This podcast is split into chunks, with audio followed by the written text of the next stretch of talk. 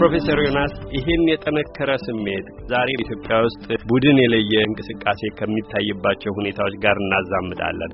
በጣም ጥልቅ የሚባል ስሜት አንዳንዶች በሚሰሩት ስራ ውስጥም ይገለጻል። የጥበብ ሙያ ውስጥ ያለ ሰው ሌላውን ነገር በሙሉ እስኪረሳ ድረስ የሚሄድበት አለ። ወይንም አንድ በጎ ነገር ለማድረግ ራስን እስከ መጉዳት የሚኬድበት ቀናውን እናስቀድምና ጥልቅ ስሜት ለመልካም ነገርም እንኳን ሲሆን እንዴት መያዝ ያለበት በእርግጥ ያስ ያሳስባል። ትክክል። ጥሩ ነው። ጥሩ ነጥብ ነው ያነሳኸው አሉላ። ጥልቅ ስሜት ብዙ ስነ ጽሑፍ አፍርቶልናል፣ ብዙ ሙዚቃ ገጥሞልናል እና የሚውልበት ለምን ዓላማ ዋለ ነው ዋናው እና ይሄንን ደግሞ በዚህ ላይ ብዙ ጥናት ተደርጓል። በእንግሊዝኛ ABC model ወይም ሀ ለ ሐ ብለን ብንወስደው ሀ አንድ ሰው እንበል አንድ ከባድ የኑሮ ፈተና አጋጥመው እንበል። ለምሳሌ መቶ ሰዎች ከስራ ተባረሩ እንበል። A በእንግሊዝኛ ወይም ሀ እንበለው። ይሄ adverse event ወይም የኑሮ ፈተና ከባድ የኑሮ ችግር ብለን እንወስዷለን። ከዛ ይሄ የሚያስከትለው ደግሞ በእንግሊዝኛ C consequence፣ በአማርኛችን ደግሞ ሐመሩ ሐ ከባድ የኑሮ ፈተና ከስራ መባረር አንድ ሰው ላይ የሚያስከትለው የስሜት አይነት አለ። አንዳ ግን መቶ ሰው ከስራ ቢባረር መቶውም ከባድ ድብርት ውስጥ ይገባል ማለት አይደለም። መቶው ከልክ ያለፈ እንደው እንደ ግስላ በንዴት የሚገድል ስሜት ውስጥ ይገባሉ ማለት አይደለም እና ይለያያል። የመቶው ሰዎች ከመቶው ውስጥ አስሩ ምናልባት አይ እኔ ድሮም ቢሆን እንደው የማስተርስ ዲግሪዬን ቀጥዬ ወደ ዶክተሬት ሄዳለሁ ብዬ የተውኩትን እንዲያም ወደዛ እመለሳለሁ ስራው አዘናግቶ የነበረ ብለው የሚወስዱ አሉ። በቀና ሊወስዱትና ወደሚያዋጣቸው መንገድ ሊወስዱ የሚችሉ አሉ። አዎ በእርግጥ ለአንድ ሁለት ቀን መናደዳቸው አይቀርም። ከዛ በኋላ ግን ወዲያውኑ ተመልሰው ወደ መደበኛ ሀሳባቸው ገብተው ኑሯቸውን ለመቀየሪያ እንደ ጥሩ አጋጣሚ የሚወስዱት አሉ። ሌሎች ደግሞ አለቀ፣ ይሄ የዓለም መጨረሻ ነው፣ ይሄን ስራ አጣው ማለት ምንም ተስፋ የለኝም፣ ይሄ ያለቀ ነገር ነው፣ ምንም ማድረግ አልችልም፣ ከዚህ በኋላ ተዘግቷል ብለው መኖራቸውን እስኪጠሉ የሚደርሱ ሊሆኑ ይችላሉ። አንድ አስሩ እንደሱ ሊሰማቸው ይችላል። ሌሎቹ ደግሞ አይ ይሄን ከስራ እንድወጣ ያደረገው ሰውዬ ወይም ቡድን እከሌ ወይም ነከሌ ናቸው ብሎ ጠበንጃውን ይወለውላል። ይሄ ደግሞ ሌላው የንዴት ከልክ ያለፈ ንዴት ነው። ስለዚህ ይሄ ምን ያሳየናል? መቶ ሰዎች ላይ አንድ ከባድ የኑሮ ፈተና በሚደርስበት ጊዜ ሁሉም አንድ አይነት የስሜት አይነት አያሳዩ። ይሄንን ልዩነት ያመጣው ምንድን ነው ከተባለ A በ adverse event እና C በ emotional consequence መሀል በኑሮ ፈተናና በከባድ የስሜት ውጤት መሀል B አለ። B ወይም ለ belief የአንድ ሰው ከባድ የኑሮ ፈተና ሲያጋጥመው ያንን የኑሮ ፈተና የሚመለከትበት፣ የሚመዝንበት፣ የሚተረጉምበት አመለካከት B belief ወይም thinking አስተሳሰብ የሁለቱን ግንኙነት የከባዱን ፈተና እና በስሜት ውጤት መሀል ያለውን moderate ያደርጋል። ማለትም በሁለቱ መሀል ሆኖ የስሜቱን መጠን የሚለካው ያ ነው። ለምሳሌ አንድ ሰው ከስራ ሲባረር ከባድ ፈተና ደረሰበት። አንዱ የለም ጥሩ አጋጣሚ ነው፣ ይሄ ዶክተሬቴን ለመቀጥልበት እድል ይሰጠኛል ካለ ይሄ የሰውየው ትርጉም አሰጣጥ interpretation እንግዲህ ይሄ ነው ማለት ነው።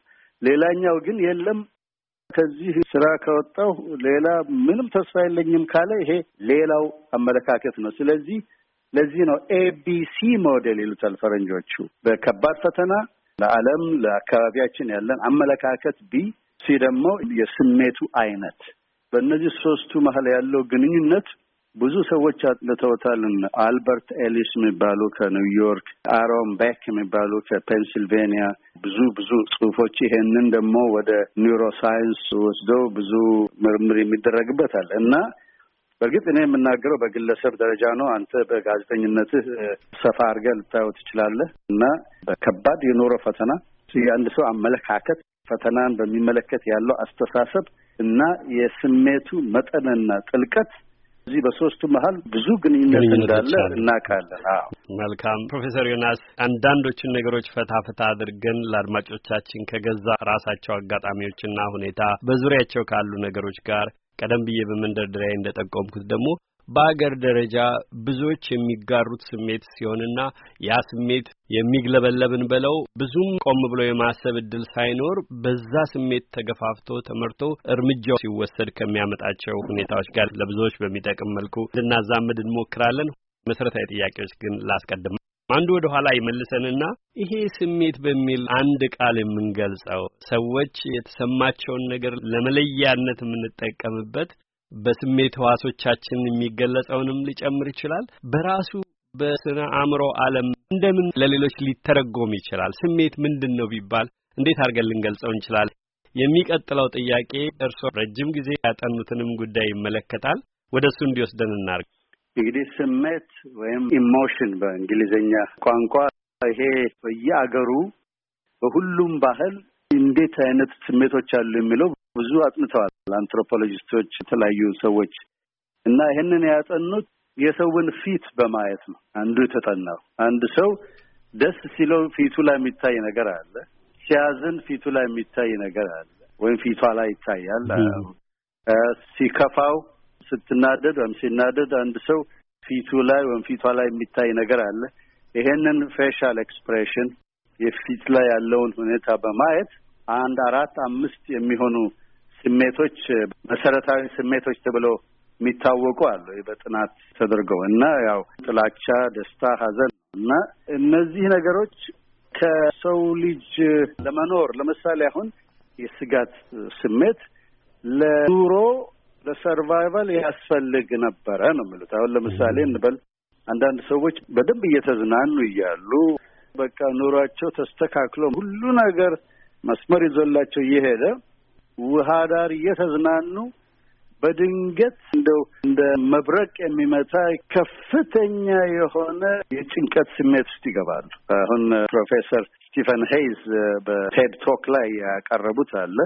ራሳቸው ያ ፈተና እዛ ውስጥ ይህንን ስሜት ያጠኑ ሰው ራሳቸው ይሄ ችግር ነበራቸው። በድንገት ልባቸው በጣም ይመታል። የዓለም መጨረሻ እንደሆነ የሚሰማቸው በድንገት ከባድ እንደው የሚያጥለቀልቅ የፍርሃት ስሜት ውስጥ ይገባሉ እና ይሄ በፈረንጆቹ panic attack የሚባለው ይሄ ችግር ነበራቸው። ፕሮፌሰር ስቲቨን ሄይስ በአደባባይ የተናገሩት ነው እና ምንድን ነው በእሳቸውም በሌሎችም ጥናት የተረዳ ነው የሰው ልጅ ለምሳሌ አሁን ኑሮው ደረጃ ጥሩ ባልነበረ ጊዜ ለምሳሌ እንደው አንበሳውም ጅቡም ያለበት ጫካ አካባቢ በሚኖርበት ጊዜ ይሄ ድንገት flight or fight ደንብሮ ደንግጦ ለማምለጥ የሚመጣ ስም በደመነፍስ የሚመስል ምላሽ ነው። በዚያው ቅጽበት የሚሰማ ልክ ነው። ከእሱ ሮጦ ለማምለጥ ይጠቅማል። አንዳንድ ሰው እንዴት ብዬ ግድግዳውን እንደዘለልኩት አላውቅም። ወታደሮቹ ሲያሳድዱኝ ትልቅ ግድግዳ ዘልዬ ከአንዱ አጥር ወጥቻለሁ የሚሉ ሰዎች ያጋጠሙኝ አሉ እና ይሄ flight or fight ለመዳን እና ራስን ለመጠበቅ ሰውነታችን ተፈጥሮ ያዘጋጀችው ነገር ነው። ነገር ግን አገር ሰላም ሆኖ ይሄ ስሜት ሲመጣ ነው እንግዲህ እንደ ችግር የሚሆነው ይሄ panic disorder የሚባለው ፕሮፌሰር ስቲቨን ሄይስ የሚገልጹት እና ስሜት ብዙ ጥቅም አለው። አንዳንዴም ምልክት ነው አንድ ነገር እየተካሄደ እንዳለ እና እርምጃ እንድንወስድ የሚያበረታታ ነው። ለምሳሌ አሁን ፈተና በምንወስድበት አካባቢ ፈተና የዛሬ ሳምንት ኖሮ ሰሞኑን እንደ ዝም ብዬ አስረሽ ምቹ ላድርግ ቢል አንድ ሰው ውስጥ ውስጡን ይቆረቁረዋል። ስጋት ሌሊት እንቅልፉ ሊቀሰቅሰው ይችላል። ይሄ ምልክት ነው እንዲያጠና ግለሰቡ ወይም እንድታጠና ዩኒቨርሲቲ ተማሪ ከሆነ የለም እስቲ እንደውም ለአንድ ሳምንት ቤተ መጻሕፍት እየሄድኩ ልስራ። ሌላው ደግሞ ምናልባትም ብዙ ሰዓት ከመቀመጥ ቁጭ ብሎ ከማጥናት የጭንቀት ስሜት ሲመጣ okay ይሄ ስሜት ምልክቱ ምናልባት ሄጄ ስፖርት እንድሰራ ምልክት እየሰጠኝ ነው። እንደዚህ እንደዚህ አይነት ነገሮች አስፈላጊም ሊሆኑ ይችላሉ እና ይሄ ተፈጥሮ ያደለችን ነው እና በእንግሊዝኛ double edge sword ይባላል። በሁለቱም በኩል ይቆርጣል። መጠቀሚያም መጥፊያም ሊሆን ይችላል ማለት ነው።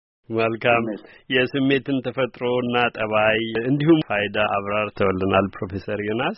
ስሜት እንደው በተራ ሰው እይታ ከሩቁ ስናየው ከምክንያት ከግንዛቤ ከእውቀት ተለይቶ በራሱ በሚሰማን ነገር ብቻ የሚገለጽ አድርገን እናየዋለን በአንድ ወገን እርስዎ የመመረቂያ ጽሁፎን ጨምሮ ገፋ ያደረጉበትን ጭብጥ እዚህ ጋር ላመጣ ነው። በእንግሊዝኛው አጠራር emotional intelligence የሚባለው አንድ ሰው ጥልቅ ስሜቱን መጀመሪያ ለራሱ በቅጡ የሚረዳበት ለሌሎች የሚገልጽበትና የሚቆጣጠርበትን ችሎታ ስናስብ መጀመሪያ ላይ ያልነውን ስሜት ከምክንያትና ከግንዛቤ ከእውቀት ውጪ የሚመስለውን ነገር ለየት ያለ ገጽታ ያላብሰዋል። እንዲያውም በስሜት ግንዛቤ ጥልቅ የሆነ እውቀት ማዳበር የሰው ልጅ እድገት ወይም ርቀት አንዱ እመርታ ተደርጎም ይወሰዳልና እስኪ ለሁላችንም ቅርብ በሚሆን መንገድ ያስረዱን። ምንድን ነው ይሄ? በእንግሊዝኛው አጠራር ነው በብዛት የሚታወቀውና emotional intelligence ወይም የስሜት ልቀት እንበለው በረቀቀ ሁኔታ ስሜትን የመቆጣጠር የመረዳት፣ የመግለጽ ዝንባሌ እሱ ንጉሥ ሰለሞን ሳይገልጹት አልቀረም። ይሄንን አገር ከገዛ ራሱን የገዛ ይበልጣል የሚል እሳቸው ናቸው ስ ተናገሩ የሚባለው ይሄ እንግዲህ ቅድም እንዳልኩ ABC ማለትም B የሚባለው ለአንድ ሰው ያለው አመለካከት፣ አስተሳሰብ፣ እምነቱ ይሄ B በሚባለው ውስጥ የሚጠቃለለው እሱ ነው። ይሄ እንግዲህ ከተለያየ ከአስተዳደግ፣ ከሃይማኖት፣ ከትምህርት፣ ከጓደኞች በተለያየ ሁኔታ አንድ ሰው እንግዲህ cognitive triad ይሉታል ሳይኮሎጂስቶች። አንደኛው ስለ ራስ ያለው አመለካከት፣ ሁለተኛ ስለ ሌሎች ሰዎች ያለው አመለካከት፣ ሶስተኛ ስለ ዓለም ያለው አመለካከት። እነዚህ ሶስቱ አመለካከቶች አንድ ሰው ምን ያክል ስሜቱን መቆጣጠር ይችላል፣ ስሜቱን ለቁም ነገር ማዋል ይችላል አይችልም የሚለውን የሚወስኑት እነዚህ ናቸው። ለምሳሌ አሁን አንድ ሰው ለራሱ ያለው አመለካከት ራሱን በጣም እንደው እያናናቀ እና እኔ ማረባ ነኝ እንደው ከንቱ ሰው ነኝ ምንም ነገር ማድረግ አልችልም የሚል አመለካከት ካለው ብዙ ጊዜ ያ ግለሰብ ለከባድ የድብርት በሽታ ይጋለጣል ማለት ነው። አንድ ሰው ደግሞ ስለ ራሱ እኔ ከማንም በላይ ነኝ፣ ሌላው ሁሉ እኔ ባልኩት መንገድ መሄድ አለበት፣ እኔ ያልኩት የእግዚአብሔር ቃል ነው የሚል ከሆነ በእርግጥ ከልክ በላይ አልፎ ናፖሊዮን ነኝ ኢየሱስ ነኝ ካለ እሱ በሽታ መልክ ሌላ ህመም ይሆናል። ግን ከዛ በመለስ ከመጠን በላይ የተጋነነ አመለካከት ለራሱ ካለው አንድ ሰው አንድ ይሄ ሌላው ደግሞ ሌሎችን በሚመለከት ሁልጊዜ ሌሎች ሰዎች ላይ በፕሮጀክሽን ማለትም ሌላ ሰው ላይ የማላከክ ሁሉን ነገር ያብዬን ወደምዬ ማላከክ እንደዛ አይነት በባህሪ ይሄ አመለካከት አለ። ሌላው ደግሞ ይቺ ዓለም መጥፎ ናት፣ አጥፊ ናት የሚል አመለካከት ካለ የሰውየውን ስሜት ትን ይለዋል ማለት ነው። በእርግጥ ጥሩ ነቱ በዚህ በዩቲዩብ አሁን አያለው ብዙ ደስ ይለኛል እና የአንዳንዶቹን ሰዎች እርጋታም አያለው በጣም ከባድ ፈተና ውስጥ ሆነው ከባድ ችግር ውስጥ ሆነው በተረጋጋ መንገድ ነገሮችን ሲመዝኑ ታያለህ እና ይሄ እንግዲህ የሰውየው አመለካከት ይወስናል። ስሜትን መቆጣጠር ማለት ለመናገር ደግሞ ምን ይላሉ አንዳንድ ተመራማሪዎች? እያንዳንዱ ሰው የተወሰነ መጥፎ ነገር የተወሰነ ጥሩ አብዛኛውን ጊዜ ደግሞ መጥፎም ጥሩ ያልሆነ ነገር ሊያደርግ ይችላል ግን በአብላጫው አንድ ሰው ስሜቱን ለጥሩ ዓላማ ተገዢ ማድረግ እንዳልኩ ሶስቱ ነገሮች ለዓለም፣ ለሌሎች እና ለራስ ያለው አመለካከት እነዚህ ጥሩ መሰረት ያላቸው ከሆኑ ብዙ ጊዜ ለሰውየውም፣ ለጎረቤቱም፣ ለቤተሰቡም ምናልባትም ለህብረተሰቡም ጥሩ ይሆናል ብዬ ገምታለሁ። መልካም ለማህበረሰብ ደህንነት ጭምር አስፈላጊ የሆነው ድረስ እንዴት እንደሚሄድ ተመልክተዋል። የስሜትና የጠባይ መቃወስን ይበልጡን በህመምነት የሚፈረጀውን በስፋት እንመለከታለን። የታወከ የስሜት ሁኔታ ስሜት ይታረቃል ይባላል። ይታረቃል? ይታከማል? ይሄ መጋጋል የሚታይበት ሁኔታስ እንዴት ነው መያዝ ያለበት የሚሉትን ደግሞ በተከታታይ ውይይቶቻችን እንመለከታለን። ፕሮፌሰር ዮናስ እንዳለ ገዳ የስሜት ጉዳይ ብዙዎችን የሚኮረክር በያሉበት ሌሎችን የሚያወያይ ይመስለኛል። ቀደም ብዬ የተቋቋምኳቸውን ቀሪ ጭብጦቻችን ይዘን እንመለሳለን። ለአሁኑ ግን ለጊዜው አመሰግናለሁ። እግዜር ይስጥልኝ። አብሮ ይስጥል። ደስ ይለኛል ያለኝን እውቀት ማካፈል